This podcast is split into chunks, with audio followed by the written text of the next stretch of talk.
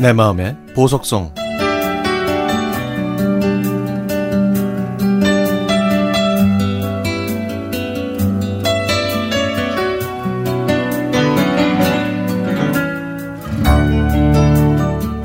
삼십오 년전 제가 고등학교에서 야간 자율학습 했을 때가 생각납니다.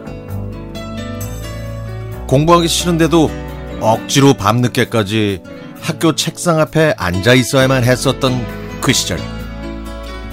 공부를 너무너무너무너무너무너무너무 싫어했던 저는 선생님의 눈을 피해 눈을 감고 꿈나라를 방문하거나 종이에 낙서를 하다가 그것도 지겨워지면 저만의 상상력을 발휘해서 말도 안 되는 소설을 쓰기도 했습니다.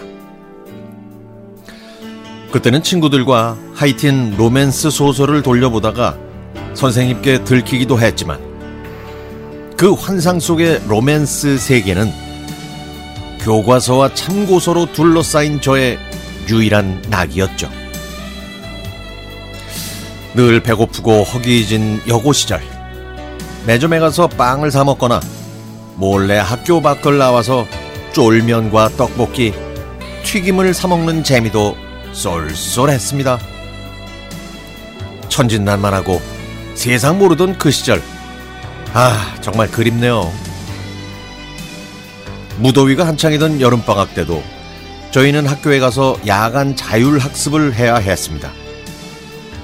그러던 어느 날, 한 친구가 심심하니까 돈을 조금씩 거두어서 빨아먹을 수 있는 얼음 과자를 사 먹자고 하더라고요. 그래서 가위바위보를 해서 진 사람이 멀리 떨어져 있는 매점에 가서 사오기로 했는데 운도 치질이도 없게 제가 걸린 겁니다. 자율학습 시간 때 돌아다니다가 선생님한테 들키면 손 들고 벌을 서야 했거든요. 그 때문에 교실에 멀리 떨어져 있는 매점에 후다닥 가서 아이스크림 60개를 사가지고 오는 게, 하, 정말 쉽지만은 않았죠. 그래서 저희는 늘 주전자에 물을 담아온다고 핑계를 대고 갔다 오곤 했습니다. 친구들의 간절한 염원을 담아 주전자를 들고 가서 무려 60개나 되는 목표물을 꾸역꾸역 넣었더니 뚜껑이 안 닫힐 정도였죠. 선생님한테 안 들키고 교실로 가서 친구들한테 시원한 얼음 과자를 나누어 줄 생각에 뿌듯해하며 복도를 뛰어갔습니다. 드디어 교실이 눈앞에 보이는 순간, 아, 이게 웬일입니까? 평소에는 잘 오시지도 않는 주임 선생님이 그날따라 저희 반 교실에 오셔서는 감독을 하시고 계시는 겁니다. 저는 주임 선생님이 금방 나가실 거라고 생각해서 일단 화장실로 들어갔죠. 이 60개의 얼음 과자가 녹기 전에 빨리 교실로 들어가야 되는데 어찌된 일인지 주임 선생님께서는 나가지 않으시고 오랫동안 교실에 머무르셨습니다.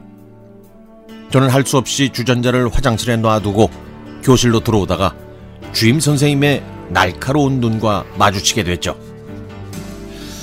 저는 태연하게 화장실에 다녀온 척하고 제자리로 들어가 앉았고 주임 선생님은 야간 자율학습 시간이 끝나고 나가셨습니다. 허겁지겁 화장실로 가서 주전자를 들고 왔지만 친구들은 다 녹아서 슬러쉬가 된 그 빨아먹는 얼음 과자를 주스처럼 마실 수밖에 없었습니다.